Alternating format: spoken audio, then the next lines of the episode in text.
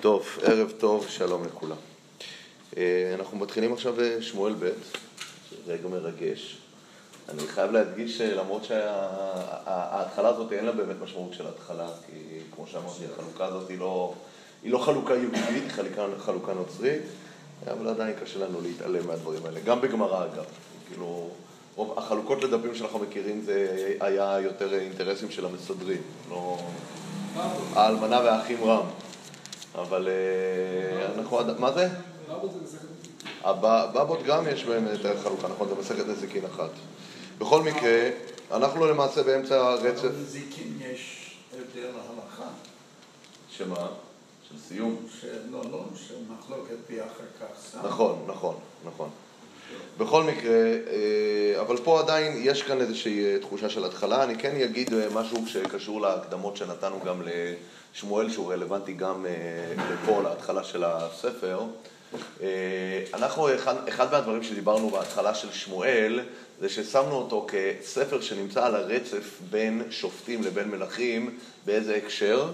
בהקשר של ההנהגה שאנחנו ראינו בשופטים, הנהגה מאוד לא מסודרת, מאוד לא רציפה, שנודדת ממקום למקום, ללא אה, שום המשכיות ושושלת או שושלתיות, איך שיקראו לזה, אה, וזה בהנגדה למלכים, שמלכים יש להם שושלת, יש להם המשכיות. אחד מההסברים שנתנו גם למה אה, שמואל ועלי, למרות שהם שופטים, באופן מובהק הם חלק מהשופטים, שעלי הוא השופט ה-14 ושמואל הוא השופט ה-15, עדיין הם נמצאים בספר אה, שמואל ולא נמצאים בספר שופטים, כי ההבדל ביניהם לבין השופטים בספר שופטים זה שהם היו על כל ישראל, לעומת השופטי, 13 השופטים שמופיעים בספר שופטים, שהם היו רק על אה, חלק מעם ישראל. אבל הדבר המעניין בספר שמואל זה שלמרות שיש בו שוני בהנהגה, אז אפשר לראות שגם שמואל ועלי הם שייכים לשופטים, ושאול ודוד שייכים למלכים, אבל באותו מובן שהשופטים בתוך ספר שמואל שונים מהשופטים, גם המלכים בספר שמואל שונים מהמלכים. במה הם שונים? וזה אחד מהדברים המשותפים בכל ארבעת הדמויות המרכזיות בספר שמואל, שזה עלי, שמואל, שאול ודוד, זה שהבנים שלהם לא ממשיכים אחריהם. מה הכוונה? עלי, אנחנו יודעים שזה בפתיחת הספר, בניו לא ממשיכים בדרכו חופני ופנחס, והם מתים במערכה. שמואל, אנחנו יודעים שבניו נוטים אחרי השוחד, והם לא ממשיכים בדרכו ולא הולכים.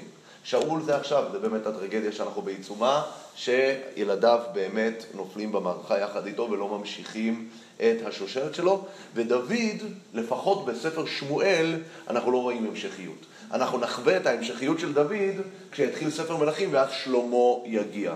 אבל כשאתה לומד את ספר שמואל ואתה רואה את הבנים של דוד, שזה אבשלום ואדוניה ואמנון וכל אלה, הם לא ממשיכים אחריו, הם לא ממשיכים אותו, וההפך, שלמה שמופיע בתחילת ספר מלכים הוא הפתעה, כי לא שמענו עליו קודם. אין שום דבר שמכין אותנו בספר שמואל לקראת זה ששלמה הוא זה שהולך לקחת את המלוכה. ולכן ספר שמואל כולו מתאפיין באנשים חזקים שאנחנו לא רואים את ההמשכיות שלהם. וכאן באמת אה, שאול הוא השלישי במספר בתוך הספר, שאנחנו רואים שההמשכיות שלו אה, נגדעת, וכאן דוד נכנס. אנחנו דיברנו על זה שדוד היה איזשהו באמת ניסיון שהוא יוגדר כהמשך של שאול. לא היה יכול להיות מוגדר כהמשך של שאול, או קודם כל על ידי השידוך שלו, הוא מתחתן עם הבת של שאול, עם מיכל, וגם היה איזושהי אופציה של שיתוף פעולה עם אה, יונתן. כאשר אה, אנחנו יודעים שיונתן בא לפגוש אה, את דוד אה, בשדה אחרי שדוד בורח, ויונתן אומר לדוד, זה בדיוק בפרק שדוד שם יורד לקהילה ומושיע את קהילה, יונתן פוגש אותו ואומר לו, אתה תהיה מלך ואני אהיה לך למשנה. הפסוקים אף פעם לא מסבירים מה עלה בגורל ההצעה ההיא, אבל אחד מהפתרונות להצעה ההיא, אנחנו נלמד היום, בפרק הראשון של שמואל ב', את העניין הטרגי הזה, מה עלה באמת בגורל ההצעה ההיא של יונתן. אבל בפועל דוד לא מצליח ליצור את הזיקה הזאת של המשכיות לבית שאול, ודוד מקים את בית דוד כבית עצמאי משלו. והסיפור הזה באמת מתחיל באופן מובהק החל מהפרק שלנו, כאשר החל מהפרק שלנו דוד צריך להתמודד עם סיטואציה חדשה. הוא כבר לא בורח, הוא לא נמלט, הוא לבד בזירה, ועכשיו השאלה זה האם הוא באמת יצליח אה, להיכנס לנעליים האלה של שאול. זה לא הולך להיות לו פשוט, אנחנו יודעים שזה ייקח לו עוד שבע, שבע שנים ושישה חודשים, שבע וחצי שנים, עד שהוא יצליח באופן מלא להיכנס לנעליים של אה, שאול המלך. זה אתגר לא פשוט. אבל כאן באיזשהו מקום, אחד מהאתגרים הכי קשים שלו באמת מאחוריו, ובואו אנחנו נראה באמת אה, מה קורה. אבל עכשיו, עכשיו, עכשיו הוא הופך להיות מלך, אבל כדי שאתה תהיה מלך צריך שהעם יקבל אותך. אה, אחד מהדברים המובהקים שאצל דוד, וזה כל כך בולט לנוכח מי שלומד לדוגמה את ספר מלכים, זה שדוד אומנם אמור להיות מלך, והוא מסומן כמלך והוא נמשך למלך, אבל הוא אינו עושה פעולות אקטיביות כדי להיפטר מהמלך הקודם. הוא היה לו שתי הזדמנויות להרוג את שאול, והוא תמיד מזדעק ואומר, איך אשלח ידי במשיח השם? הוא לא נוגע אצל שאול. אצל דוד הפגישה היא, כשיגיע זמני, אז הדברים יקרו. אני לא מקדם את הסיטואציה אה, בכוחות עצמי, זה אחד מהדברים המובהקים. אז היום, מה שמשתנה אצל דוד, יש כבר אפשרות להיות מלך, אבל זה לא, זה לא מדויק, כי אנחנו יודעים אין מלך בלא עם. כדי להיות מלך לא מספיק שישפכו לך שמן על הראש. יכול להיות שישפכו לך שמן על הראש ואתה לא תהפוך למלך. אנחנו ראינו את זה גם אצל שאול. שאול שופכים לו את, ה, את השמן על הראש, והוא לא הופך להיות מלך עד שהעם מקבל אותו, רק אחרי הניצחון שלו על נחש ההמוני. אנחנו יודעים שגם המשיכה הפרטית וגם ההמלכה הפומבית שהייתה לשאול בפני כל העם על ידי הגורל, לא הפכו אותו למלך, לא קיבלו אותו. אתה הופך למלך כאשר אתה מסומן מלמעלה, ואתה גם מסומן מלמטה. אתה חייב לקבל את הגושפנקה האלוהית ואת הגושפנקה הארצית, את הגושפנקה של אה, עם ישראל. ודוד את הגושפנקה האלוהית שלו כבר קיבל, עכשיו הוא צריך לחכות לקבל את האישור מלמטה שהוא אכן הולך להיות אה, המלך, וזה באמת שלב הביניים שהוא נמצא בו. הוא יקבל אישור חלקי מיהודה, ואחר כך בהמשך אנחנו נראה כבר לקראת פרק ה' איך אה, הוא מקבל את האישור מכל עם ישראל. אז אנחנו נתחיל ונפתח את הלימוד שלנו, אנחנו בשמואל ב', פרק א', פסוק א'. ויהי אחרי מות שאול. אגב, מה הסיבה שהנוצרים באמת אה, פותחים את הספר כאן? כי הפתיח הזה, ויהי אחרי מות, מאוד מזכיר קודם כל את הפתיחה של ספר יהושע, מה זה שמה? ויהי אחרי מות, משה עבד השם. גם ספר שופטים פותח באותה צורה. מה, איך ספר שופטים נפתח? ויהי אחרי מות יהושע, נכון? שני ספרים שאנחנו מכירים קודם נפנחים... כן? איפה זה? כן, אני מניח. ויהי אחרי מות יהושע, כן. שופטים פרק א', פסוק א' נפתח, ויהי אחרי מות יהושע וישאלו בני ישראל בהשם. כשיהושע פרק א', פסוק א' פותח, ויהי אחרי מות יהושע, אז גם כאן ההנחה של העורך הייתה שכשכתוב ויהי אחרי מות שאול, זה פותח איזשהו צ'פטר חדש, איזשהו פרק חדש, שעכשיו באמת אה, דוד נכנס. אבל אנחנו כעת אנחנו נראה גם שהפרק שלנו הוא השלמה לפרק הקודם, שזה שמואל א', פרק ל"א. עכשיו רק להזכירנו, להזכיר לעצמנו. מה אנחנו יודעים ולומדים בפרק הקודם? אנחנו יודעים ששאול יוצא למערכה, הוא הולך למערכה בראש מורם כשהוא יודע שגזר דינו מוכתב מראש למיתה, הוא עדיין הולך שמה, וכשהוא הולך אנחנו יודעים שהוא מאוד נבהל מהמורים, המורים מי הם? הקשתים שיורים את החיצים, ולכן הוא אומר לנערו, הוא מבקש ממנו להרוג אותו. הנער שלו אומר, מה פתאום, אני לא אשלח ידי, חס ושלום, ואז שאול נופל על חרבו ומת. זה מה שאנחנו יודעים מה, מהפרק הקודם. נופל על חרבו ומת, תם העניין. אנחנו יודעים את הסיפור עם הגופה שלו, הרי לוקחים את הגופה שלו לחומת בית שאן, ואז אנשי אה, אה, יבש גלעד הולכים ומצילים את כבודו של שאול. זה הסיפור שאנחנו יודעים עד עכשיו. כעת אנחנו נפתח את הפרק ואנחנו נלמד סיפור אחר לגמרי ואנחנו נעמוד על ההבדלים בין שני הסיפורים הללו. ויהי אחרי מות שאול ודוד שב מהכות את העמלק. עכשיו, מאוד חשוב כאן להבין שהמשפט הראשון הזה הוא כבר מאוד ממקד אותנו. כי אם נשים לב, הפרקים האחרונים בספר שמואל א' היו פרקים של זיגזג. מתחיל בדוד אצל אחיש מלך גת. עובר אה, לשאול, חוזר לדוד, אנחנו נמצאים בזיגזג עצום, המצלמה נעה כל הזמן מדוד לשאול, דוד לשאול, כאשר הפרק האחרון מסיים בשאול. עכשיו פתאום הסצנות מתאחדות, אין כבר סצנה של דוד וסצנה של שאול, שאול מת, כעת המצלמה כולה בזום, בפוקוס, רק על מי? על דוד. אבל הפוקוס עכשיו יהיה, אחרי שהפרק הקודם סיפר לנו ששאול מת, עכשיו הסיפור הבא יספר לנו איך דוד חווה את המוות של שאול. זאת אומרת, אחרי שאנחנו לומדים באופן אקטואלי מה קרה לשאול בפרק הקודם, בפרק הזה אנחנו נלמד איך המוות של שאול פוגש את דוד, וזה הכותרת כאן. ויהי אחרי מות שאול, ודוד שב מהכות את עמלק, אנחנו יודעים שבאותו זמן דוד מתמודד עם עמלק שפשטו על ציקלג, והוא הולך ומציל אותם, דיברנו על כל העניין הזה, ועכשיו דוד חוזר משמה, ומה קורה? וישב דוד בציקלג ימים שניים, הוא יושב שם יומיים, אין לו מושג מה קורה במערכה, מכיוון שהמערכה היא צפונית לו, והוא גורש מהמערכה. השרים של אה, אה, פלישתים סירבו שהוא יצא יחד איתם למלחמה, ויהי ביום השלישי. והנה איש בא מן המחנה מעם שאול, ובגדיו קרועים, ואדמה על ראשו. ויהי בבואו אל דוד, ויפול ארצה וישתחו. ויאמר לו דוד, אי מזה תבוא? ויאמר אליו ממחנה ישראל נמלטתי. ויאמר אליו דוד, מה היה הדבר? הגד נא לי. ויאמר, אשר נסעה מן המלחמה, וגם הרבה נפל מן העם, וימותו, וגם שאול ויונתן בנו מתו.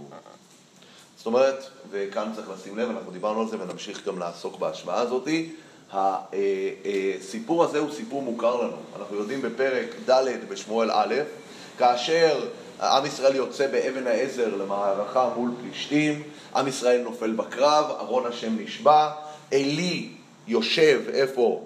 בכניסה למשכן שילה, כמו דוד שיושב פה, מגיע רץ מבנימין מהמערכה, הרץ הזה מגיע קרוע בגדים ואדמה על ראשו, בדיוק כמו פה, וגם שם הוא מוסר את רצף הבשורות. בואו נראה, בוא נראה את זה בפנים, כי זה מאוד מובהק הדימוי בין אה, שני הדברים הללו. אני קורא בסוף אה, פרק אה, ד'. הנה, אני קורא בפרק ד' פסוק י"ד, י"ב, סליחה, י"ב. וירוץ איש בנימין מהמערכה, ויבוא שילה ביום ההוא, ומדיו קרועים, ואדמה על ראשו, בדיוק כמו אצלנו, מדים קרועים, אדמה על הראש, מה זה אומר? זה סימן לאבלות, נכון? ויום, ויבוא והנה אלי יושב על הכיסא יד דרך מצפה, כי היה ליבו חרד על ארון האלוהים. והאיש בא להגיד בעיר ותזעק כל העיר, וישמע אלי את כל הצעקה, ויאמר מה כל ההמון הזה, הרי אלי עיוור, נכון, הוא לא יודע. והאיש מיהר ויבוא ויגד לאלי. ואלי בן 98 שנה ועיניו כמה לא יכול לראות. ויאמר האיש אל אלי, אם היינו שימו לב. אנוכי הבא מן המערכה ואני מן המערכה נסתי היום.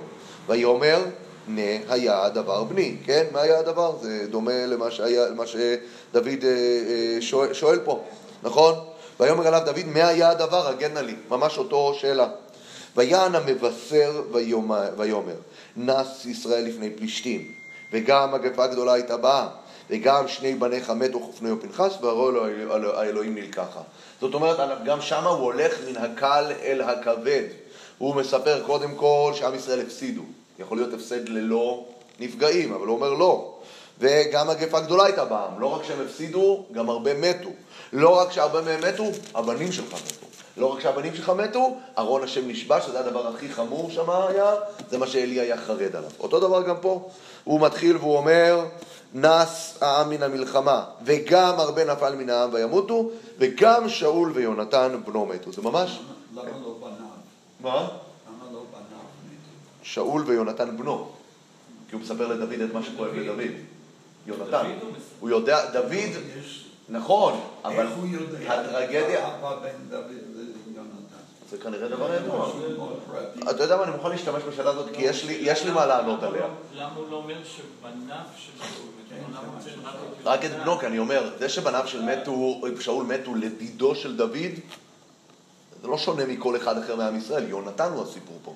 שאול ויהונתן בנו מתו. קודם כל גם צריך לדעת שכנראה שיונתן היה לו תפקיד הרבה יותר משמעותי משאר הבנים. אנחנו רואים את זה כבר בשמואל א' י"ד, שהוא זה שמוביל ניצחון מול, מול הזה, הוא רק כולו ולאביו יש שתי חרבות בעם ישראל. מי מקבל את החרב הנוספת חוץ משאול? יונתן. אז יונתן הוא, הוא, הוא, הוא שר הצבא, הוא המוביל. אבל אני חושב שכאן זה קשור גם לנושא של דוד. מבשרים לדוד כאן בשורה נוראית, באותו מידה שמספרים לעלי שבניו מתו, כאן מספרים לדוד שמי? שאהוב ליבו מת, שזה יונתן, כן?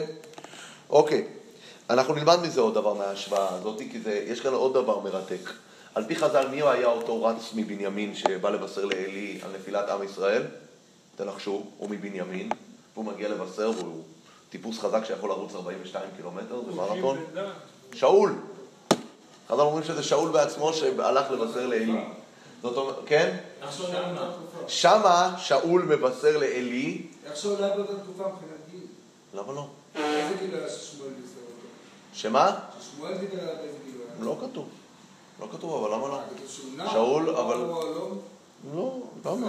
זה זה, הוא בדיוק בתפר, אה, אה, מבחינת גילאים, אני יכול להגיד לך גם לפחות לפי המספר שחז"ל נוקטים, אני לא זוכר, אני לא, לא חושב שיש לנו הוכחות מתוך המקרא לכרונולוגיה הזאת, חז"ל אומרים ששמואל היה שופט לדעתי 11 שנה. וכאן מדובר ביום שעלי מת, נכון? אז להגיד ששאול המליכו אותו, הוא רץ כאן כשהוא בן אה, נניח 20 והמליכו אותו כשהוא בן 30, זה לא כזה נורא להגיד, לא, לא כזה מופקע. אבל אה, אין, אין, אין, לנו, אה, אין לנו הוכחות כרונולוגיות מסודרות כמה שנים שמואל היה שופט, אוקיי? חז"ל, חז"ל אומרים, אבל זה על פי המסורה, זה לא... אין לנו מקור לזה, אבל כן, זה יכול, זה יכול להסתדר. זה יכול להסתדר, אבל אנחנו נראה היום, יש מה ללמוד מזה. אבל כאן, כביכול, אותה בשורה ששאול בעצמו מבשר עליה לעלי על מות, אה, על המפלה ההיא, אותה בשורה עכשיו מופנית אליו. כביכול שמה הוא מוביל לשינוי, הוא מספר שזהו, זה נגמר, והוא אחד מהאלה שהולכים להיות הבאים. יש משהו מעניין מאוד בהשוואה הזאת, ואנחנו לא נלמד מההשוואה הזאת. עכשיו בואו בוא נראה איך ממשיך, יש כאן דו-שיח מאוד מעניין. ויאמר דוד אל נער המגיד לו, איך ידעת כי מת שאול ויונתן בנו? זאת אומרת, מאוד מוזר, מאיפה אתה מביא את, ה, את, המידע, את המידע הקונקרטי הזה.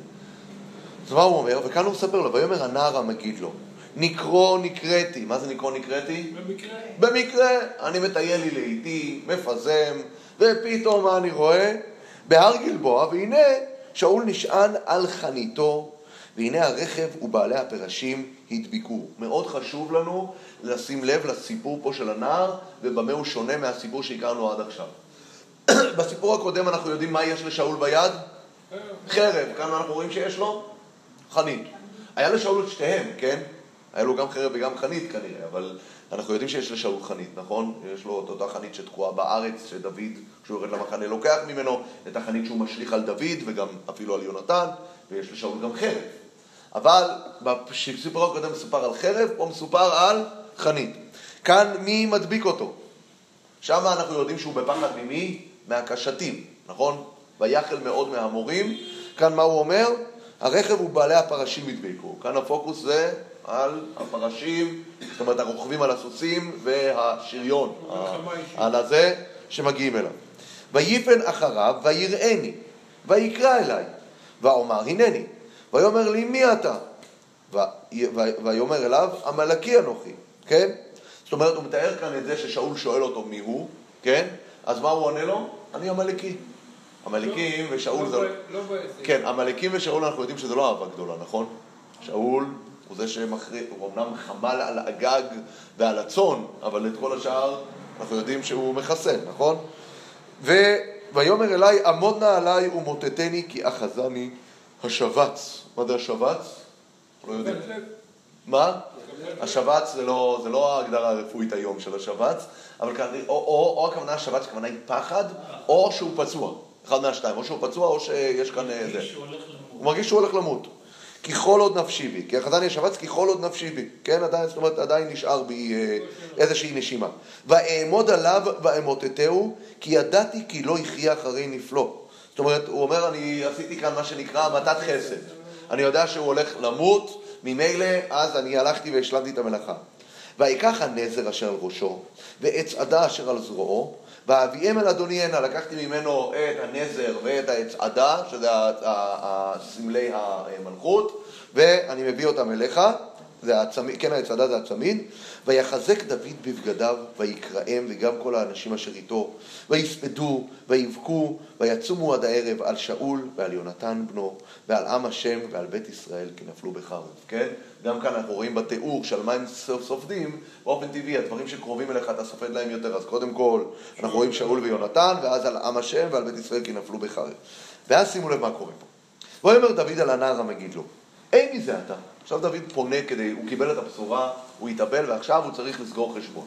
הוא אומר לו, אין מזה אתה. עכשיו, זו שאלה מוזרה, כן? כי הנער כבר אמר לו, נכון? תוך כדי הסיפור הוא אמר לו, הוא אמר לו עמלקי. ככה הוא גם אמר לשאול, הוא הציג את עצמו כמה? כעמלקי. ויאמר, בן איש גר עמלקי עמלקי אנוכי. כאן הוא כבר יש לו סיפור חדש. הוא לא עמלקי, אלא הוא בן איש גר עמלקי.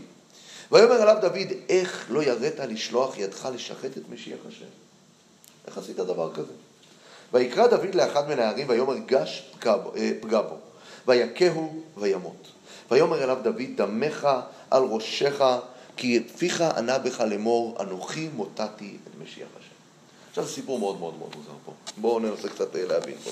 קודם כל, אחד מהשאלות שהייתי רוצה לשאול זה מה המשמעות לזה שהוא באמת אה, עמלקי, ומה משמעות השינוי הזה שאנחנו רואים שמצד אחד כתוב עמלקי, מצד אחד כתוב בן איש גר עמלקי. כן. גם כן, זה לא כתוב שמישהו אמת. יפה. הדבר, השאלה הכי בולטת פה זה הסתירה, שבפרק הקודם, מה כתוב? ששאול נפל על חרבו, ומה כתוב? בואו נראה. וימות. כתוב וימות. וימות שאול ושלושת בניו, ויפול גם הוא על חרבו, וימות עמו, זה כתוב נושא כליו. הנה, ויקח שאול את החרב ויפול עליה, והיה נושא כליו כי מת שאול. הוא רואה שמת שאול. אז הוא נפל על חרבו וגם מת עמו. כאן מה כתוב? שהוא עדיין בחיים ואיך הוא מת? הנער המלאקי הורג אותו. עכשיו, אני חייב להגיד, הרד"ק פה באמת מפרש ששאול נפל על חרבו, אבל הוא לא מת, וזה, הוא היה פצוע מאוד קשה כנראה, אבל הוא עדיין בייסורים, והוא מבקש מהנער הזה לבוא ולהשלים את המלאכה, וזה מה שהנער עושה. אבל זה לא נראה כך מהפסוקים. בפסוקים כתוב כי מת שאול. כי מת שאול, אבל אולי הוא חשב שמת שאול, אבל הוא לא באמת. הנער העמלקי היה נושא... לא, לא, לא, נושא כליו מת. כתוב שמה, נושא כליו נפל ומת. אגב, נושא כליו, עוד, עוד, זה עוד סתירה, נושא כליו לא נזכר בכלל בסיפור של הנער. לפי הרד"ק זה לא קשה, כי הנער מגיע אחרי שהנושא כלים כבר נפל על החרב ומת, אז אין לו מה לספר עליו. הוא לא רואה שום דבר. אבל זה, זה מוטיב ש, שנהדר, אבל הפירוש של הרד"ק מאוד קשה כאן בפשט. בפשט כתוב ששאול מת, כן. שם זה סיכום של הנושא, אומרים לך שאול נפל ואחרי זה מת. זה לא עכשיו צריך כסף. מה? לא הוא מת בסופו של דבר. זה הסיכום, הוא מת. יכול להיות, אני לא יודע. עדיין, לא, אני, לא, לא, לא, לא השתכנעתי, כן. מסביר מה זה שבת. מה זה? מסביר. שבת שאני פצוע קשה. כן, כן, כן, זה ככה הרד"ק אומר, כן. מה מונע אותנו מלהגיד שהנער הזה בעצם המציא פה סיפור? כאילו? אה, לאט לאט, בסדר גמור, גם יכול להיות. השאלה- השאלה היא, מה האינטרס, שלו. מוציא סיפור, מה האינטרס שלו. ירצה במוות הזה שהוא ידע לעשות. יפה, זה חלק מהעניין, פה, בוא נראה. דוד גם אומר לו, אה, הוא אומר, "כי פיך- כי פיך ענה בך, לא בגלל שהרגת את המלך, כן. זה נשמע כאילו שדוד אומר כזה... שאלה גדולה, שאלה גדולה, אני, אני שנייה רוצה להתייחס למה שהוא אמר. פיך ענה בך, יש לזה שני משמעויות פה, מה הכוונה פיך ענה בך. יש כאלה שיבוא ויגיד, אתה הודית שאתה הרגת אותו ומגיע לך למות. אגב, הרמב"ם מתייחס לזה הלכתית. כי הלכתית אתה לא יכול להרוג בן אדם על סמך הודעת פיו, אין אדם ושים עצמו רשע. אז הרמב"ם כשהוא כותב את ההלכה הזאת, הוא כותב לבד מהנער המלכי, הוא שם עוד דוגמה, ש... שהיה שם הוראת שעה. הרמב"ם אומר, אין ללמוד מכאן הלכה לדורות שאפשר להרוג בן אדם על סמך הודעת פיו שהוא הרג, אוקיי?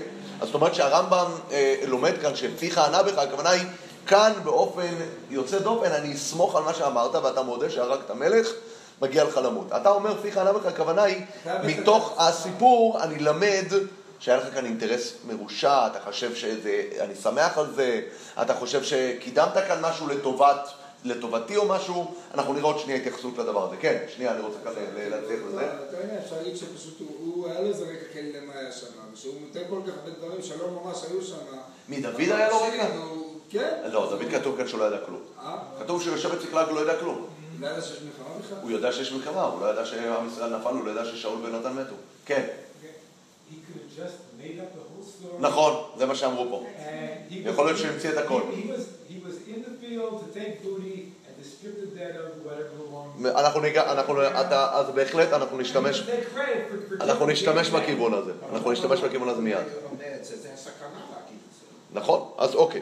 אחד מהדברים שכן צריך אה, אה, לשים לב, בואו נפתח בפרק ד' פסוק י'. שלנו, כן, שמואל ב', פרק ד' פסוק י'. שמה יש סיפור מאוד אה, אה, אה, מרתק. היה, אה, ליונתן בן שאול היה ילד, כן? שקוראים לו מפיבושת. ושני אנשים הלכו, רחב ובענה, הרגו אותו. כן? אה, והם באו לדוד כאילו להתפאר ולהגיד, הנה, אנחנו חסכנו לך את העבודה, כי אנחנו הרגנו את הבן של אה, אה, יונתן, כן? ושימו לב מה אומר להם דוד, פסוק, הנה, פסוק ט' אני אקרא.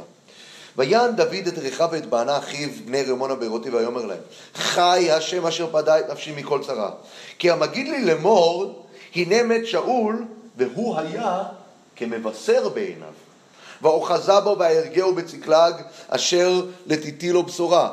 אף כי אנשים בני רשעים הרגו את איש צדיק בביתו על משכבו, ועתה הלא אבקש את דמו מידכם, וביערתי אתכם מן הארץ, ויצב דוד את הנערים ויהרגו, ויקצצו את ידיהם ורגליהם וכולי.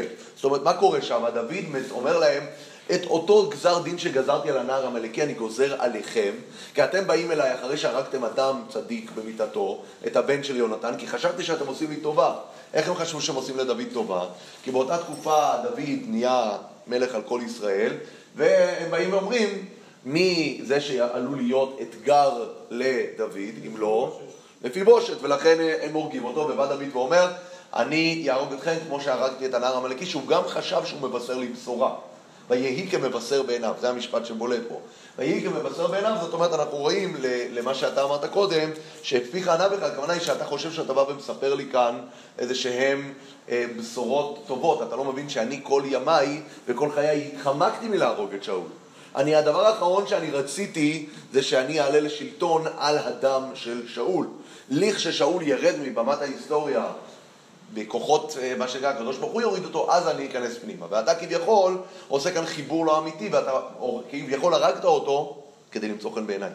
לא הרגת אותו כדי, כי הוא, כי הוא ביקש, או כי ריחמת עליו. ואיפה ההוכחה לדבר הזה? מזה שלקחת את, מה? את עדה ואת הנזר. כי תשימו לב, יש כאן דבר מאוד, מאוד בעייתי. למה, למה הוא הורג את הנער? הרי בסופו של דבר, לפי הסיפור של הנער, הוא בסך הכל עשה את מה ששאול ביקש ממנו, נכון? שאול ביקש ממנו, הוא הרג, מה הבעיה? כאילו, שאול ביקש, אני בסבל עצום, בוא ותהרוג אותי, הוא בא והורג אותו, כן? ועוד, עוד... נכון.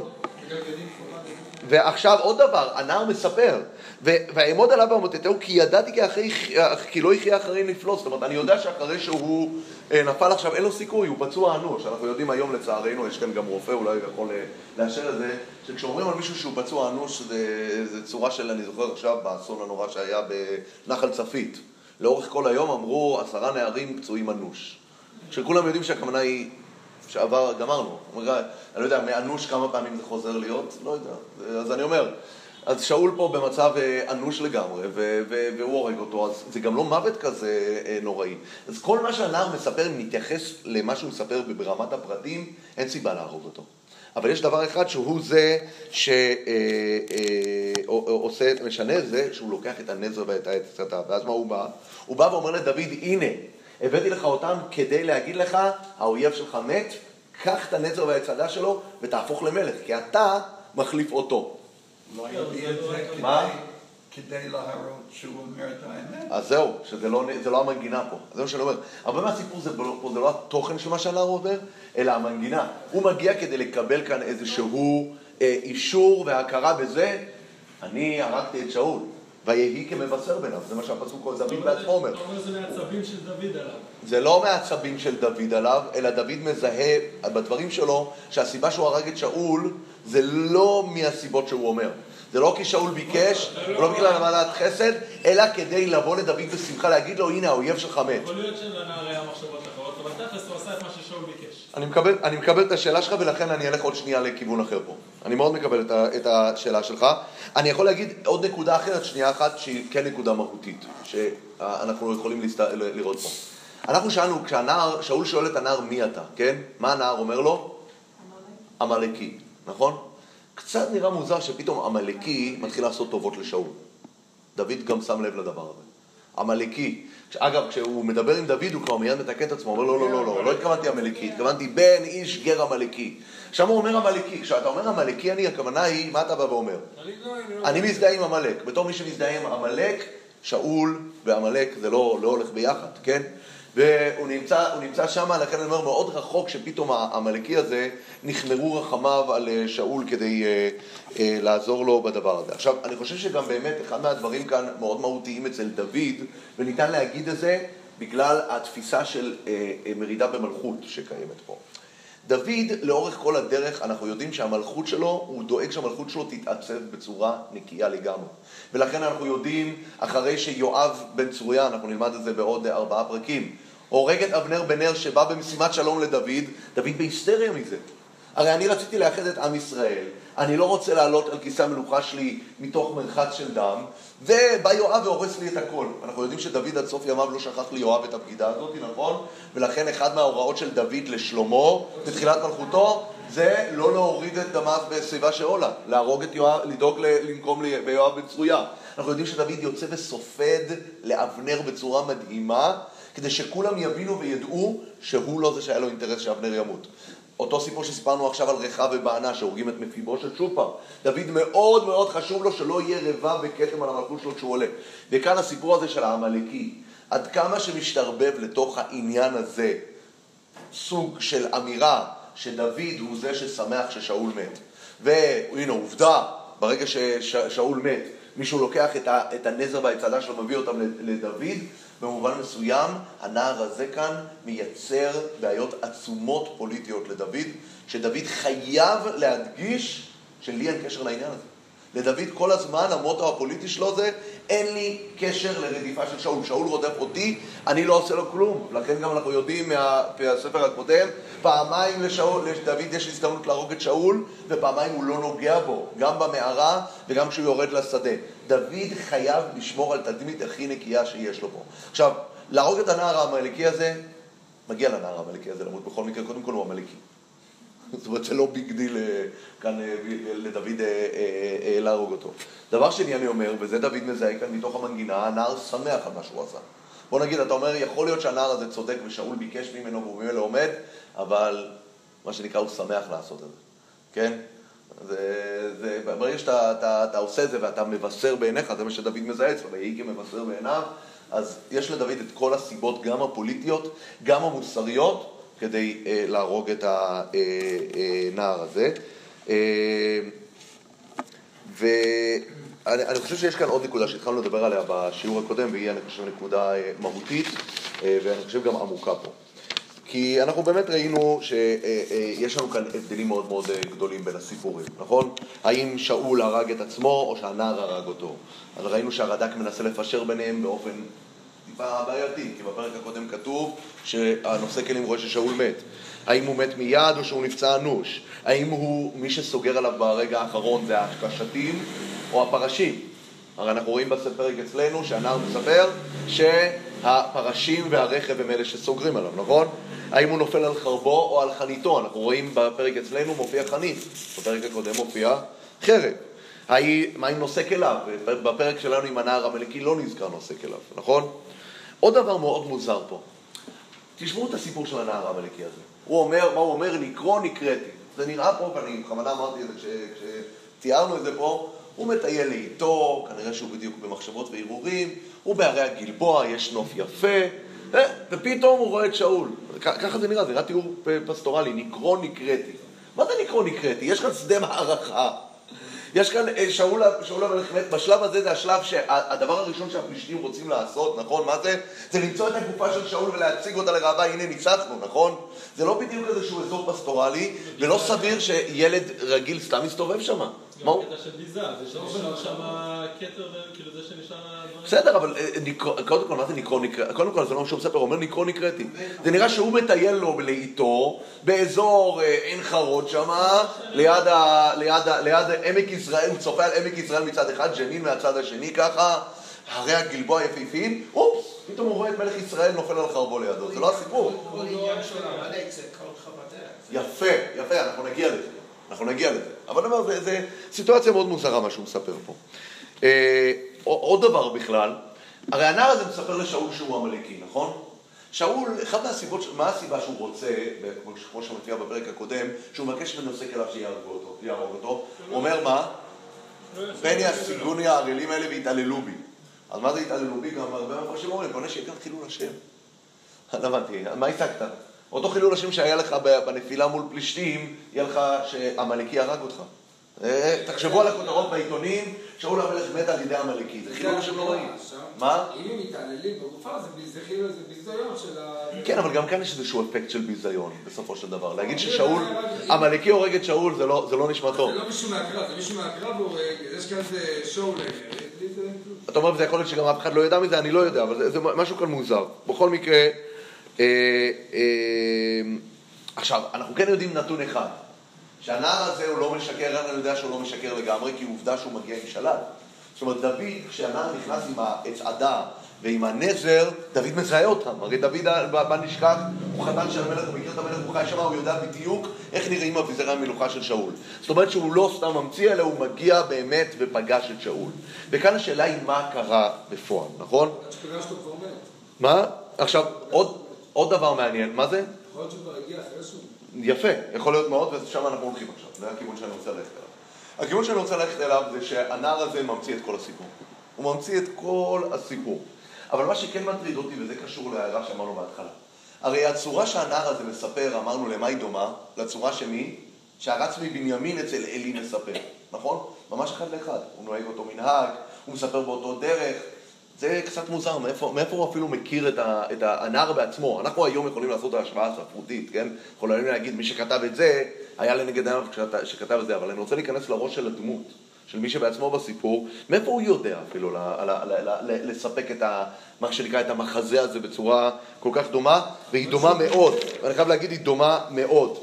אין לכם מושג עד כמה המערכות האלה דומות. אולי, אני אפתח כאן סוגריים כדי להגיד, שני המערכות האלה קורות באפק. גם אצל עלי, פלישתים חונו באפק, גם כאן ויקבצו פלישתים, זה מופיע בפרק כ"ט, ויקבצו פלישתים את כל מחניהם אפקה. וילחמו פלישם הכתוב אצל עלי וילחמו פלישתים וינגף ישראל, כאן שוב פעם וינוסו בני ישראל. כן?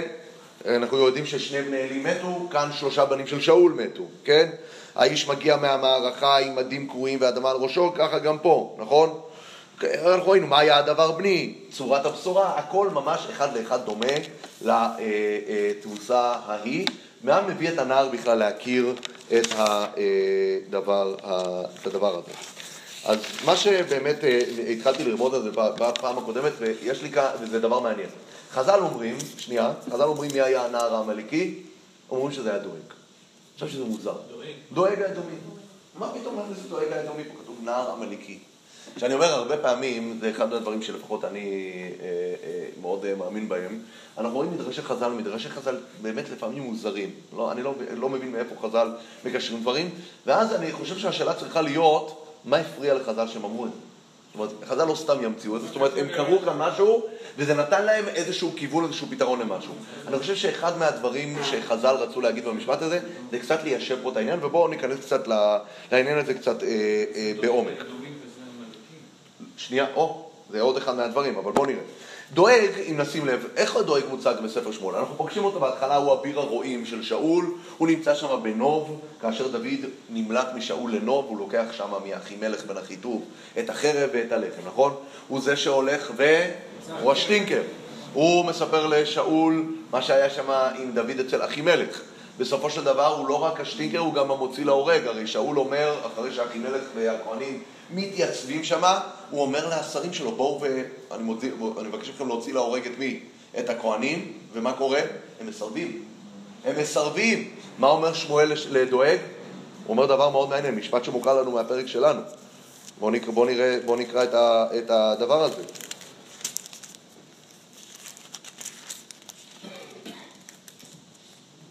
רגע, רגע, בואו נמצא את זה. ויאמר, הנה, ויאמר המלך לרצים הניצבים עליו, סופו, סופו ועמידו כהני השם, כי גם ידם עם דוד. אני בפרק כ"ב, פסוק י"ז. כ"ב י"ז בשמואל א'. וי... אני אפילו אקרא פסוק קודם. ויאמר המלך מות תמות אחי מלך אתה וכל בית אביך. ויאמר המלך לרצים הניצבים עליו סובו ועמיתו כהני השם כי גם ידם עם דוד. וכי ידעו כי בורחו ולא גלו את אוזני ולא אהבו עבדי המלך לשלוח את ידם לפגוע בכהני השם. ויאמר המלך לדואג, סוב אתה ופגע בכהנים, ויסוב דואג האדומי, ויפגע הוא בכהנים. כן? וכאן זה מאוד דומה למה שקורה אצלנו, נכון? ויקרא דוד לאחד מהנערים, ויאמר גש פגע בו ויכהו וימות. זאת אומרת, יש כאן בשניהם את הפקודה הזאת של המלך לזה שנמצא לידו, גש ותפגע בבן אדם. עכשיו, זה, אנחנו יודעים, אגב, שבתהילים נ"ב יש פרק, פרק שלם שדוד מחבר על דואג האדומי, שהוא איש רע, הוא דובר שקרים, הוא מלבה מריבות, מחרחר מריבות, הוא דובר כזבים. יש לו, הרשעות שלו, כמו שהיא מתוארת בתהילים, באמת אה, נוראה, וזה בולט גם בספר שמואל. עכשיו, חז"ל לא סתם לקחו את דואג והם שיבצו אותו בהמון מקומות בתוך ספר שמואל בצורה מעניינת. קודם כל, כשדוד מנצח את גוליית והוא חוזר מהמערכה, כתוב שם ששאול שואל, בן מי זה הנער? אז הגמרא ביבמות אומרת, והוא לא ידע מי זה הנער הזה, הרי כבר הוא היה נושא כלים ומנגן אצל, אה, אה, אצל שאול. אלא הגמרא אומרת ששאול מתחיל לחקור על הייחוס של דוד. מי הדואג זה שצץ שם ואומר, עזוב, אתה לא צריך להתרגש מדוד, הוא בכלל לא ראוי לבוא בקהל, הוא מואבי. ושם יש בגמרא את כל הסוגיה של מואבי ולא אה, מואבית וכל הדברים הללו. אנחנו יודעים שכששאול חומל על אגג, כן, חז"ל אומרים, מי גורם לשאול לחמול על, על, על אגג? דואג. כתוב, ויחמול שאול מהעם, אומרים חז"ל, מי זה העם? זה ראש הסנהדרין שהוא דואג, שהוא שקול כנגד כל העם. ומיד אומרים, דואג הוא זה שמסית את שאול לחמול על אגג. מעניין, דואג האדומי אומר לחגוג, על, דואג שיחמלו על הבני דודים שלו, כן? הרי הוא אדומי, יש כאן את העמלקים. אנחנו יודעים שכשדוד פוגש את שאול, אז הוא אומר לו משפט מאוד מעניין. ויאמר דוד לשאול, למה תשמע את דברי אדם לאמור, הנה דוד מבקש רעתך. זה בשמואל כ"ד, כן? כשדוד מדבר עם שאול, כן? במערה, אז הוא אומר לו, למה תשמע לדברי אדם לאמור, הנה דוד מבקש רעתך. מי זה אדם? אומרים חז"ל, אדם, הכוונה היא אדומי. למה תשמע את דברי האדומי? זאת אומרת, יושב דואג האדומי ומסית כל הזמן כנגד דוד אצל שאול, כן? זה ממש, הוא מה שנקרא האיש הרע שכל הזמן מסית את העניין. עכשיו, מה שמעניין זה שדואג הוא באמת מהמעגל הפנימי של שאול, אנחנו רואים, כן? הוא זה שהולך שם ומכה איתו את נוב. מי כמעט, מי האנשים שאנחנו יודעים שנמצאים עם שאול? יש לו את הבנים שלו, יש את אבנר בן נר שר הצבא שלו, אולי עמסה, אנחנו פחות פוגשים אותו בספר שמואל א', ויש את דואג, ודואג אנחנו לא יודעים עליו בגורלו, לפחות בספר שמואל א'. הוא אחד מהאנשים הרעים שנעלמים אה, מהשטח. אז הם אומרים שזה באמת היה אה, דואג, וכאן יש כאן סוג של, עוד פעם, אני, אני חייב להגיד כאן בהקשר הזה שחז"ל אומרים, להגיד שזה יהיה דואג ברמת הפשט זה יהיה קשה. אני לא הולך להסביר את זה ברמת הפשט. בפשט כתוב גר עמלקי, כתוב עמלקי, כתוב שדוד לא מזהה אותו. אבל חז"ל אומרים, יש כאן, זה מריח כאן מאוד חזק, אנחנו מריחים כאן מאוד חזק את דואג, זה מה שחז"ל מתכוונים להגיד פה לדעתי. ואיך הם מריחים כאן את דואג? כי הם אומרים, שימו לב, הנער הזה מספר סיפור שלא היה ולא נברא. איך אנחנו יודעים שהסיפור הזה לא היה ולא נברא? כי אם אנחנו רוצים לדעת מה קרה באמת, אנחנו לומדים את ספר שמואל ל"א, אנחנו לומדים ששאול מת על חרבו שלו. נער, נער, הנושא כלים שלו נפל לידו, היה לו חרב, לא היה לו חנית, לא היה שם שום, לא, מי שבסופו של דבר סגר על שאול, כששאול באמת נכנס ללחץ, הם היו הקשתים, זה לא היה אנשי הרכב והפרשים. כשמגיע כאן הנער הזה, הנער העמלקי הזה מול דוד, הוא ממציא סיפור לגמרי. הוא ממציא סיפור, אומרים חז"ל, מי יכול להיות כזה ערמומי, שמצד אחד הוא יכול להיות לו גישה לשדה הקרב, אבל הוא יודע להיעלם בזמן הנכון. אומרים זה דואג, דואג יצא לקרב שמה עם שאול ועם יונתן והכל. כשדואג מבין ששאול נופל, והוא רואה שהוא מת, דואג, הוא הבן אדם הכי ערמומי, הוא כמו האיש ההוא בפוליטיקה, ששואל את עצמו ברגע שראש הממשלה הפסיד בבחירות, איך אני מצליח למצוא ג'וב בממשלה החדשה? זה בדיוק התפקיד של הדואג. והוא שואל את עצמו, איך אני עכשיו, כשרדפתי את דוד והסתתי נגדו והכל, איך אני אקנה את ליבו של דוד ברגע ששאול נופל אחרי כל מה שעשיתי לו? הוא אומר, אתה יודע מה אני אעשה? אני אבוא לדוד ואני אספר לו שאני הרגתי את שאול. עכשיו, אני כמובן אצפה את זה בצורה יפה, אני אגיד לו ששאול ממילא היה מת, קודם כל שלא יכעס עליי שהרגתי את שאול, כן? אני אגיד לו שהוא ביקש את זה אפילו ממני. עכשיו, הסיפור העמלקי, כמו שבאמת אתה ציינת קודם, מופיע כאן, העמלקיות כאן מופיעה בשני, בשני צורות. קודם כל היא מופיעה בביטוי נקרו נקראתי. אנחנו יודעים אצל עמלק מה הביטוי הכי מובהק אצלו, זה אשר קרחה בדרך. הוא במקרה, הוא במקרה מזדמן למקומות שאתה לא רוצה שהוא יהיה בהם, כן? ויזנב בך כל הנחשלים אחריך. עמלק מה הוא עושה? הוא תופס את האנשים במצב הכי פגיע, הכי נכשל שלהם, ומה הוא עושה? הוא דוקר אותם. זה מה שבעצם הנער המנהיגי מספר פה על עצמו. שאול לא היה כאן במצב אה, אה, פגיע, ואני הייתי שם, ואיך הוא מנצל את זה, אנחנו אומרים. אני כבר נקראתי על זה, זה אומר ש... לא במקרה, היית שם בגלל ש... נכון, נכון, ככה הוא מספר. ככה הוא מספר. אבל אני אומר, האמת היא שהמוטיבים כאן הם מוטיבים עמלקיים, ולכן באים חז"ל ואומרים, כנראה שיש כאן ריח של, של, של, של, של דואג, ומה הוא עושה? הוא, אה, אה, אה, כשהוא רואה שהקרב באמת מוכרע לרעה, הוא מנסה לנצל את הסיטואציה הזאת בצורה הזאת, והוא נוטש את שאול. מתי הוא חוזר לשאול? אחרי ששאול מת. דואג או אותו נער עמלקי, לא משנה אם נקבל את פרשנות חז"ל כפשוטה או לא כפשוטה, הוא פוגש את שאול אחרי ששאול מת. אבל כאן הוא ממציא סיפור כבר. הוא ממציא סיפור, והמצאת הסיפור הזאת היא כדי למצוא חן בעיני אה, דוד. וזו הסיבה שיש כאן באמת הסתירות הללו. הסיבה לסתירות הללו זה כדי להראות לנו, כשנקרא את הסיפור של העמלקי הזה, אנחנו נלמד מזה שהסיפור שהוא מספר הוא סיפור לא נכון, זה לא באמת מה שקרה. שאול מת כפי שמופיע בפרק ל"א. הסתירות האלה מלמדות אותנו שהוא מספר סיפור כי הוא לא יכול לדעת איך שאול מת, הוא לא היה נוכח שם. הוא נמלט בר... לפני שדברים הפכו ליותר מדי מסוכנים שם, כן. אבל למה מייחסים מוטיבים עמלקיים לאדום? אלה... לדואג? כן. כי הוא אדומי קודם. אוקיי, אבל נער אדומי היה... אז נכון, היה אפשר להגיד נער אדומי. עמלק הם, חלק, אה, מאדום, לכן אני אומר, צריך לא לבלבל כאן ברמת הדרש לרמת הפשט. ברמת הפשט זה לא דואג, זה נער עמלקי. מה? עמלק יכול להתגייר? יש, יש מושג של גר עמלקי, כן. אני לא יודע אם זה פותר אותו או לא פותר אותו, זה כבר שאלות אה, גדולות. מה? מה? אדומי לא, אבל גרות תופסת, עוד פעם. גם אדומי, גם מואבי, גם מצרי, אם הם מתגיירים זה תופס. השאלה זה אם זה מפקיע את חובת המחיה ממנו. שם זה דור שלישי. לא משנה, דור שלישי זה לנישואין. הגרות תופסת מיד, אצל כולם הגרות תופסת מיד. האיסורים שיש על אדומי ומואבי וכל הדברים האלה זה איסורי נישואין. הגרות ודאי תופסת. בכל מקרה, בוא, אני, אגב, אתה רוצה לדעת, אגב, למה חז"ל מייחסים את דואג לעמלקי? אז בואו אני אקריא לכם מדרש מעניין. באותו תהילים נ"ט שמדברים על דואג, אז כתוב שם, מה תתהלל ברעה, ברעה גיבור? אמר דוד לדואג, אתה גיבור ועשיר וראש לסנהדרין. יתעסק ברעה הזאת ואומר לשון הרע, זאת אומרת, מה אתה לך להתעסק בי עכשיו? מה, אתה אדם כל כך חשוב. כן, ברעה גיבור אמר לו, וכי מה גבורה היא? אדם רואה חברו על פי הבור, ודחפו בבור, רואה את חברו על ראש הגג ודחפו, זו גבורה היא, אלא מתי נקרא גיבור?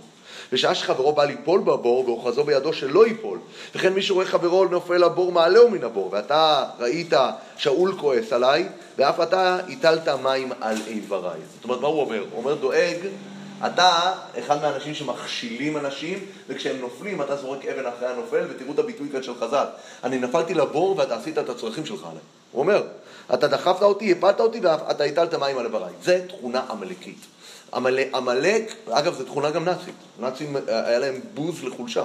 היה להם בוז לחולשה, אנשים החלשים, נכים, כל הדברים הללו. לא רק היהודים סבלו מהם, היה להם בוז לחולשה. עמלקים יש להם בוז לחולשה. מה? כן, חולשה היה, היה את הדברים האלה. אה, וזה מאוד מעניין, אני אומר, מבחינת הפשט לראות פה את העניין הזה של, ה, אה, של הנער המלכי, בין אם זה דואג בין אם לא, אבל למעשה שני הסיפורים האלה מייצגים שני זוויות. יש את הזווית הריאלית, שזה בסוף שמואל א', ויש את הסיפור של הנער בעצמו. עכשיו בואו נעבור לקינה של דוד על אה, שאול ויונתן. בואו נראה. וזו קינה מפורסמת, אנחנו מכירים אותה לצערנו גם מימי זיכרון, הוא טקסט מאוד מכונן בהוויה הישראלית. אה, אני זוכר בתור ילד שהייתי לומד את זה עם אימא שלי לבית ספר, אני זוכר אותה בוכה כשהיא קוראה את זה, זה קוראת את זה, זה טקסט באמת אה, מאוד חזק. ויקונן, אני בפסוק י"ז, ויקונן דוד את הקינה הזאת על שאול ועל יונתן בנו. ויאמר, ושימו לב מאיפה אנחנו רגילים להתחיל את הקינה הזאת ומאיפה הפסוקים מתחילים את הקינה הזאת. ויאמר ללמד בני יהודה קשת, הנה כתובה על ספר הישר. ומאיפה אנחנו יודעים שמתחילים? מהצבי ישראל, נכון? הצבי ישראל על במותיך חלל. אבל יש כאן פתיח לשירה הזאת. הפתיח הוא ללמד בני יהודה קשת, הלא היא כתובה על ספר הישר. מה, מה זה הפתיח הזה? האם הפתיח הזה הוא חלק מהקינה או לא? אז זה מאוד מעניין. שהרלב"ג אומר שאחד מהלקחים מהמלחמה הייתה, היה שצריך לחזק את ה... אה, מה שנקרא, את הארטילריה, את הקשתים בעם ישראל, כי הקשתים הם אלה שהרגו את שאול, אז כנראה שלא היה לנו מענה בתחום הזה של הקשתים. אז הוא אומר, אחד מהמשמעויות שהיה מהקרב הזה, זה שצריך להתחזק בתחום של החץ והקשת. אבל זה מוזר. הוא סותר את. נכון, בוודאי. אבל אחד מהדברים המוזרים פה, לא הבנתי, לפני קינה דוד מתחיל בעצות אה, אה, צבאיות פה, כאילו, זה קצת, אה, קצת לא מתאים. צריך לעשות טירונות לפני... לא, אז אני חושב שיש כאן משהו אחר. וזה כאן מה שלמדנו בפילגש בגבעה. בפילגש בגבעה יש פסוק שהוא, אני חושב שהוא מאוד מגדיר מה שקורה פה. כתוב שם, והתפקדו בני בנימין ביום ההוא מההרים, 26 איש שולף חרב, מכל העם הזה 700 איש, בחור איתר יד ימינו, כל זה קולע באבן על הסערה ולא יחטיא. זאת אומרת שהמיומנות של בני בנימין היה מה? הם היו קלעים מצוינים. זה מופיע גם בספר דברי הימים, שימו לב, דברי הימים ב', פסוק י"ד. ויהי לעשה, עשה מי זה? הבן של רחבעם, כן? אנחנו מדברים כבר על, על נכד של שלמה. ויהי לעשה חיל נושא צינה ורומח מיהודה 300 אלף, ומבנימין נושאי מגן ודורכי קשת 280 אלף. זאת אומרת, חלוקה מאוד ברורה. בני יהודה זה, אה, זה חרבי, חרבות ומגנים, בני בנימין הם קשתים. וממילא, מה אומר כאן דוד בתחילת הקינה? אם נפלו מבני בנימין עכשיו הרבה, עם ישראל חייב ללמוד את הטכניקה של הקשתות, וכאן זה כבר לא עצה, אה, אה, סתם עצה צבאית, אלא הוא אומר, חבר'ה, חסר לנו כאן משהו מאוד מהותי בכוח של עם ישראל, אין לנו קשתים. בני יהודה שהם בדרך כלל מחזיקים את מה? את החרבות, עכשיו הם יצטרכו ללמוד איך להיות קשתים, כי כבר אין קשתים. זאת אומרת, נפל כאן העם, עם שלם, כן? אגב, אנחנו רואים גם על יונתן בהמשך הקינה, שדוד יגיד, קשת יונתן לא נסוג החור. זאת אומרת, יונתן בעצמו היה קשת כנראה אה, טוב. אגב, יש עוד פרשנות שיכול להיות שהיא פרשנות אפילו יותר טובה מזה, שהכוונה פה בקשת היא בכלל לא לקשת ככלי מלחמה, אלא קשת בהקשר של כלי נגינה. אנחנו יודעים בהרבה מזמורים בתהילים, זה פותח אה, למנצח מזמור לדוד, או על, המנצח על שושן עדות מכתם לדוד, ללמד. זאת אומרת, יש כל מיני אה, אה, אה, אה, מקצבים ואינסטרומנטים שמוצמדים בהתחלה של קינות, שאומרים את הקינה הזאת אומרים על בסיס הנגינה והליווי של הכלי הנגינה הזה, וזה הכוונה גם קשת. מה זה ספר הישר אגב? ספר הישר מופיע, למדנו עליו כבר, הוא מופיע גם בספר יהושע, כאשר יהושע אומר שמש בגבעון דום וירח בעמק איילון, הלא היא כתובה על ספר הישר, אז מה פירוש ספר הישר? חז"ל אומרים זה או בראשית, שזה מוזר מה הקשר כאן כתובה בספר בראשית, או ספר שופטים, או ספר דברים, אבל הפשטות של ספר הישר, הכוונה היא ספר חוץ מקראי, שהיו בו, כתובות בו כל מיני שירות וקינות. גם מה שדוד יהושע שם אומר בשמש וגבעון דום זה שירה, כן? אני, אני לא יודע אם אתם זוכרים את זה, אבל שם זה ממש אה, שירה מפותחת שיהושע אה, אומר, הנה בואו בוא, בוא נקריא לכם כדי שככה תיזכרו. ויאמר לעיני ישראל, שמש בגבעון דום וירח בעמק איילון, וידום השמש וירח עמד, עד יקום גוי אויביו, הלא היא כתובה על ספר הישר. ויבוא עמוד השמש בחצי השמיים, ולא אץ לבוא כיום תמים.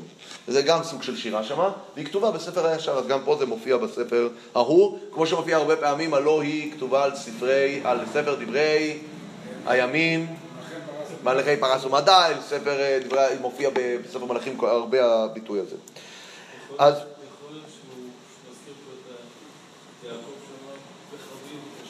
יפה, יכול להיות מאוד, חרבי וקשתי מופיע, מופיע קצת אה, בהקשר של הקינה הזאת, חרבי וקשתי, אבל בואו, אני לא יודע אם נספיק להגיע לזה, בואו נראה. ואז מה, מה הוא מתחיל? הוא מתחיל ואומר, אה, הצבי ישראל על במותיך חלה. מה זה הצבי ישראל? צבי הכוונה היא ארץ הצבי. הצבי ישראל זה או ארץ ישראל או עם ישראל, כן? צבי היא, כתוב צבי לכל הארצות, הכוונה היא התפארת. הרבה צבי זה לא מלשון החיה צבי, אלא יש כמו שאנחנו אומרים בכתובה, וצבית, הכוונה היא ורצית, נכון? ככה אומרים בארמית. היא הרצון, היא המשאת לב. זה אה, ארץ ישראל או עם ישראל, התפארת של עם ישראל. הצבי ישראל על במותיך חלל, איך נפלו גיבורים. אגב, השאלה איך נפלו גיבורים תופיע פה שלוש פעמים, איך נפלו גיבורים. אל תגידו בגת, אל תבשרו בחוצות אשקלון, פן תשמחנה בנות פלישתים, פן תעלוזנה בנות הערלים. כן, הנשים הם אנשים שיכולות ללכת ולשמוח על הדברים, על הדברים הללו. למרות שעוד פעם, מה זה פן? אנחנו יודעים שהאנשים הללו באמת, זה כבר הגיע אליהם המידע, הם לקחו את הגופה של שאול, כשדוד מדבר על גופה של שאול כנראה מוקעת על חומת אה, בית, אה, בית שאן. אבל אה, דוד כאילו בוכה ואומר, אוי לנו שהגענו למצב כזה שהבנות הערלים הם אלה ששמחות על, ה, על, ה, אה, על המוות הזה. אנחנו יודעים שהמוטיב של הנשים הוא מאוד משמעותי בהקשר של המלחמה. כי כשאתה חוזר מנצח ממלחמה, הנשים הן אלה שיוצאות לרקד בפניך, נכון? אנחנו יודעים שזה קורה אצל בת יפתח, שהיא חוזרת ליפתח לרקד, זה קורה עם דבורה הנביאה בקריאת ים סוף, זה קורה עם דוד ושאול עצמו אחרי הניצחון על גוליית, נכון? בנות ישראל, ישראל שרות לו. נקרא שאול ועל... מה? נכון, הנשים הן אלה שחוות את התוצאות של הקרב לא באופן ישיר, אלא הן שמחות או מקוננות, וכאן אנחנו נראה. כאן הוא אומר, היינו צריכים להיות במצב שבנות ישראל שמחות, ופה מה קורה? בנות הערלים הן אלה שעולזות. והרי בגלבוע על טל ועל מטר עליכם ושדה תרומות. כן, מה הכוונה, מה, מה, מה הפירוש? דוד מקלל את ערי גלבוע שלא יהיו עליהם שדות מבורכים, שלא יהיו ראויים גם להביא מהם אה, תרומה. ואגב, אומרים שעד היום מי שהולך בגלבוע ורואה, יש שם חצי הר שהוא באמת אה, ממש אה, צחיח, אין עליו אה, שום דבר. אני ראיתי את זה בעצמי, זה, זה מאוד מרתק לראות את זה. כי שם נגעל מגן גיבורים, מגן שאול בלי משיח בשמן. מה הכוונה מגן שאול בלי משיח בשמן? יש לזה שני פירושים, זה כפל משמעות. קודם כל, את המגינים היו נוהגים למשוח בשמן כדי שהחיצים יחליקו עליהם ולא יחדרו אליהם, ו... אבל אומר כאן לנו דוד, גם מגן שאול בלי משיח בשמן. יש כאן מגן שלא מחזיק אותו מהמשוח בשמן, שזה שאול בעצמו, שהוא נמשך בשמן המשחה. מדם חללים, מחלב גיבורים, קשת יהונתן לא נסוג אחור, וחרב שאול לא תשור ריקם. זאת אומרת, הוא מתאר איזה גדולה ואיזה עוצמה היה לחרב של שאול ולקשת של יהונתן, שבעבר, מה הם היו עושים? הם היו מכים דם חללים וחלב של גיבורים, ומעולם לא נסוגו אחור, ותראו מה קרה עכשיו, איזה, איזה נפילה איומה. אגב, זה מרתק שהוא מצמיד ליהונתן את הקשת, ולשאול את... את החרב, כי זה מה שאמרת בהקשר של חרבי וקשתי, זה מאוד מעניין, המשך חוכמה שם אומר, חז"ל מפרשים מה זה בחר... דוד, דוד אומר, ואני נתתי לך שכם אחד על אחיך, אשר לקחתי מיד האמורי בחרבי ובקשתי. מה זה חרבי ובקשתי? אונקלוס מתרגם צלותי ובעוז. זאת אומרת, בתפילתי ובבקשתי. אומר המשך חוכמה דבר מעניין.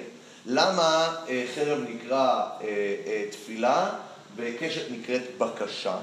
הוא אומר, כי חרב יש לה באיזשהו מקום איזה כוח הרבה יותר ישיר אה, אה, אתה מכה בפנים אל פנים מול הבן אדם אה, מולך, משהו הרבה יותר ישיר ומיידי.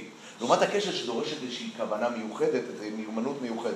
זאת אומרת, תפילה, וזה מאוד קשור לעניין של הנוסח, כשאומרים את הנוסח של התפילה, הנוסח יש לו כוח מאוד ישיר ומיידי. לעומת בקשה, כשאתה מוסיף, אתה נגיד מתפלל תפילת נדבה, או אתה מוסיף אה, אה, תפילה בלשונך, שם אם אתה לא מכוון, בדומה לקשת, אין לזה שום משמעות, כי אין כאן נוסח. לנוסח יש כוח, יש עוצמה. הנוסח זה נוסח שחז"ל, שחז"ל אנשי כנסת הגדולה קבעו אותו, הוא כמו חרב. עכשיו, הדימוי הזה בהקשר של יונתן ודוד ושאול זה מאוד מעניין, כי יונתן כביכול, דוד מקשר אותו אל הקשת, כי יונתן שייך לו איזשהו מקום לאיזושהי רמה הרבה יותר גבוהה בהקשר של הלחימה, גם ביחס ל, ל, ל, ל, לביטחון שלו והכול. הוא עושה פעולות הרבה יותר מורכבות יונתן, שדורשות כוונה. לעומת שאול, שאול, שאול נסמך על החרב, שאול זה הכל, הוא לא איש ערמומי, הוא לא איש של כוונות, שאול הכל מאוד ישיר ומאוד ככה פנים אל, אל, אל, אל פנים. וזה, יש לו חרב וליונתן יש את הקשת. וישאול ויונתן הנאהבים והנעימים בחייהם ובמותם לא נפרדו, מנשרים קל ומאריות גברו, וכאן באמת דוד מדבר, מספר על הטרגדיה. שהרי יונתן היה לו את כל ההזדמנויות ללכת עם דוד, להיות המשנה למלך של דוד, נכון? הוא הציע לו את זה. אבל ברגע האחרון יונתן באמת באהבה העצומה שלו לדוד, ומצד שני במחויבות והאהבה העצומה שלו לאביו, מה הוא עושה? הוא לא הולך עם דוד, הוא נצמד עם שאול, והולך עם שאול עד לסוף המר, למרות שהוא יודע, הרבה לפני ששאול יודע, שאין שום סיכוי למלכות שאול. הוא יודע, הוא אומר את זה לדוד כבר בשדה, שאני יודע שאתה תהיה מלך והכל, אבל יונתן, הוא מוסר את עצמו כדי להישאר יחד עם אביו. זה כיבוד אב ברמה הכי גבוהה שיכולה להיות, ואהבת חברים ברמה הכי גבוהה. באמת, יונתן זה אחת מהדמויות הפלאיות שיכולות להיות uh, ב, ב, ב, במקרא. בנות ישראל אל שאול בחנה, זה כבר הוא אומר, אחרי שאמרתי אוזנה אה, בנות הערלים, בנות פלישתים, אז כאן הוא באמת פונה כבר לבנות ישראל כהקבלה. בנות ישראל אל שאול בחנה, מלבישכם שנים אדנים, המעלה עדי זהב על לבושכם, הוא כל כך פיאר אתכם, הרי שאול בסופו של דבר הוא המלך הראשון, הוא הראשון שדואג לתפארת ישראל, שתעלה למעלה הכי גבוהה. איך נפלו גיבורים בתוך המלחמה, יונתן, על במותיך חלל.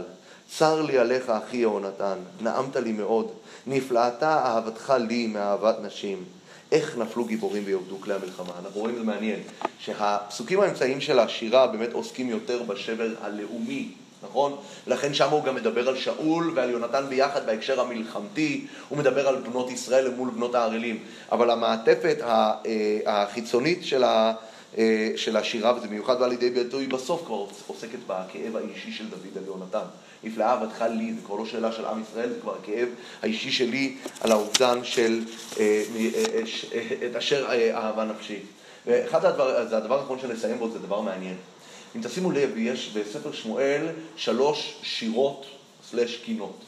הספר שמואל פותח בתחילת, בתחילתו, אחרי שחנה נפקדת, בשירה של חנה, נכון? עלץ ליבי בהשם, רמה קרני בהשם, ואיך מסתיימת השירה של חנה?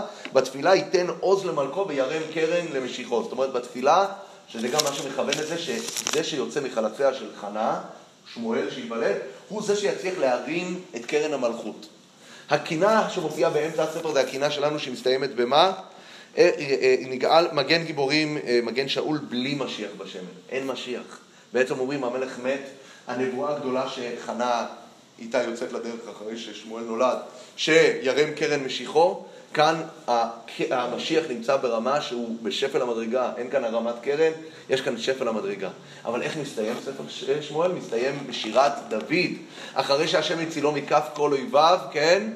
ומכף שאול, ואיך זה מסתיים? מגדול משורות מלכו ועושה חסד ממשיכו. זאת אומרת, אנחנו רואים כאן את הגרף של הספר דרך הקינות שלו. אם הוא מתחיל באמת בתפילה שירים קרן המשיח, שאול אכן נהיה למלך, אבל כאן אנחנו אה, קוראים את הקינה לקריסה של משיח השם, אז הספר מסתיים באמת בעשיית החסד למשיח, שזה המשיח החדש, שזה דוד המלך. תודה רבה. בשמואל א', אמרת